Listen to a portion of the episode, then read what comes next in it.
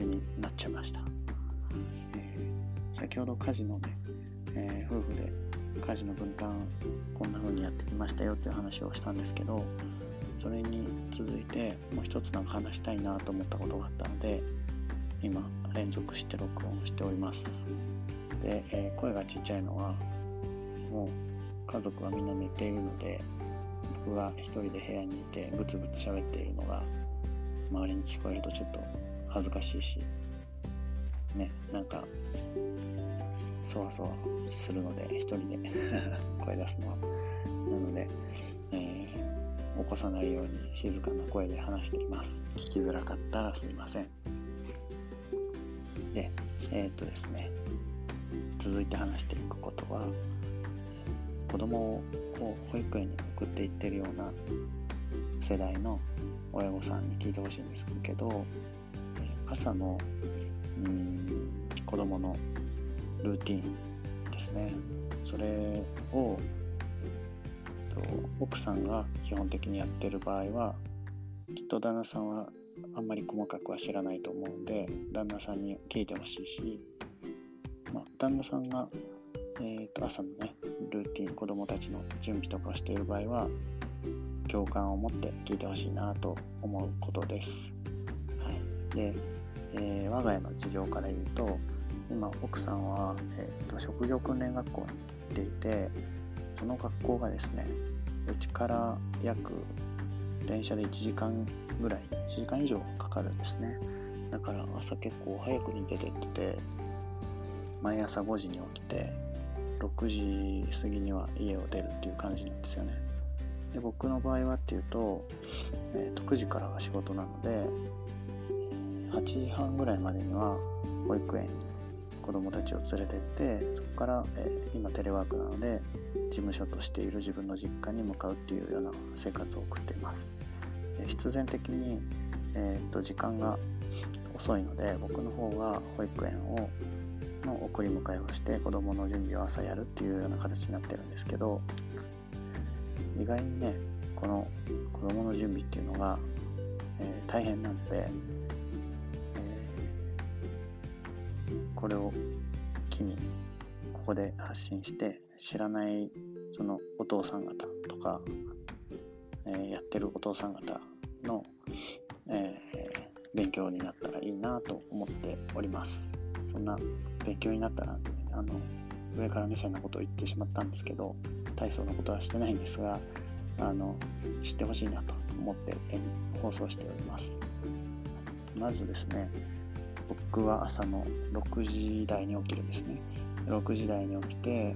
まず自分の顔を洗って歯を磨いて、で、着替えをして、身なりを整えるわけですよね。で、えー、子供たちはまだ寝てますんで、その間に、えー、保育園の準備のスタイを入れたりとか、ハンカチとか、えっ、と、育園で使うような下着とかね着替えとかを入れて準備をします。その後に自分の朝食と子供の朝食を準備して、まあ、朝食なんでそんなに僕料理全然できないんであの簡単なものトーストだったりとかフルーツグラノーラとかあとは果物がある場合は、まあ、バナナとかねぶどうとかを剥いたりとか、えー、ヨーグルトを作ったりとかその程度なんですけど自分と子供たちの朝ごはんを準備します。はい、で、その後に、えー、ここが結構重要なポイントなんですけど、7時前ぐらいにはね、あの結構まだ子供ぐっすり寝てるんで、その間に着替えを済ませちゃうんですよね。子供がね、起きると、今僕の子供は2歳ちょっとなんですけど、着替えとかね、おむつ替えもいやいやとか言ってね、全然着替えさせたりしてくれないんですよ。だから寝てる間にこっそりね子供の手をあの服からスルッと抜いて幼稚園用の保育園用のかあの服に着替えさすっていうね。そういうのをやってます。ここを、えー、子供が先に起きちゃったりとかミスってね子供があの着替え中に起きちゃってぐずり出すと結構大変なんでこれはあのスムーズに生かすポイント第1ですね。はい。子供が寝てる間に着替えをさせると。で、えー、もう朝ごはんの準備もできてるんで、子供を着替えさせ終わったら、ちょっと体を起こして、日の光を浴びさせて、朝だから起きてねっていうような感じで起こします。で、ここが機嫌よくいけば、その後すぐお水飲みたいとかね、お腹すいたからご飯食べるとかっていう風にして持っていけるんで、あのこの辺をデリケートにやっていきます。で、えー、その後は自分も子供も一緒に朝ごはんを食べて、えー、で、えー、ご飯食べ終わったら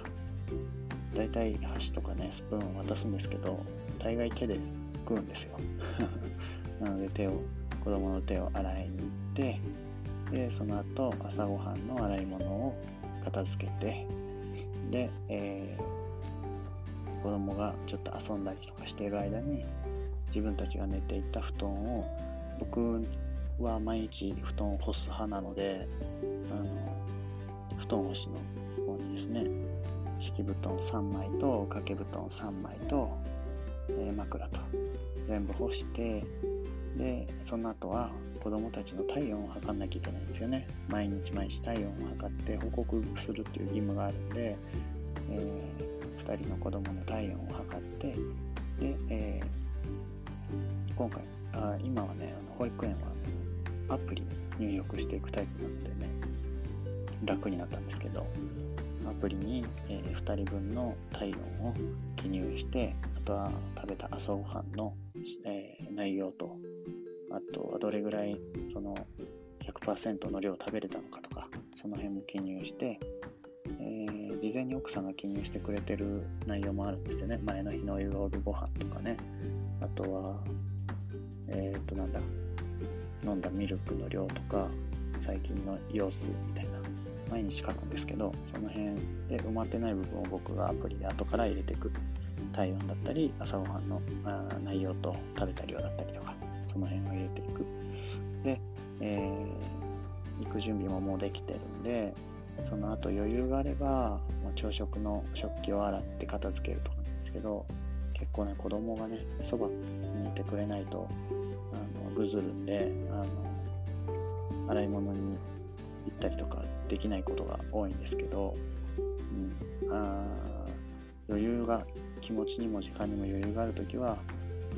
洗い物をしたりとか子供と一緒に行く時間までちょっと遊んだりとかしますねでその後に、えー、車に1人ずつ乗せて荷物を積んでえ会社というか保育園に出発するっていうような感じです。で、バーっと喋ったんですけど、これ結構ね、細かく分けると、えいろいろ、うん、数が多いですよね。で、その辺を何も知らずに会社に行って、あとはあの保育園とかの送り迎えとか準備はお母さんに任せてるっていう旦那さんは、理解を、うん、してほしいし、えー、結構大変なんだよっていうのをあの奥さんの方にね分かってあげてほしいなと思います、えー、僕はね自分の方で経験をしたんでいつも奥さんが子供をねあのどっか連れてってくれる時とかあ結構大変なんだなっていうのを痛感してますし、えーと、出かける時なんかは保育園とはまた別で、えー、下の子はミルクを飲んでるんでミルクの粉の量を今だったら 200cc 飲むんで 200cc 分の粉の量をお出かけの時は1日分なんでだいたい 4, 個4箱ぐらいに分けてね粉を持ってでお白湯を持って粉を溶かさなきゃいけないんでお白湯を持ってであとはミルクの哺乳瓶を持ってプラスミルクの哺乳瓶を洗うスポンジを持ってとかね持ち物を用意するのだけでも結構大変なんですよね。で、子供がご飯を食べる用のスプーンとフォークと、あとは、ま、前掛け、エプロンですね。持ってとかね。結構出かける、子供と一緒に出かけるだけでも準備が大変なんですけど、そういうのをね、えー、自分も経験すると、ああ、これだけやってもらってたんだなっていうのを非常によくわかる。自分の身支度だけして終わりっていうことはもう独身とか、えー、子供がいない時代にまでの話なんで、えー、その辺を、知らない旦那さん方はぜひ理解をして可能なら協力してあげてほしいなと思います。でその辺をやってる旦那さん方はあよくわかるなって思ってくれる共感ポイントもいくつかあったんじゃないかなと思うんですけれども、え、僕がやっている、起きる前に寝てる間に着替えをさせるとかね。あの朝ごはんとかは事前に準備しておいて起きたらすぐ食べさせるようにしておけるとかね。そういう効率的な部分もし何か学びになるようなことがあればぜひ真似してください。逆に僕はまだ全然効率化もできてないと思ってるんでもっと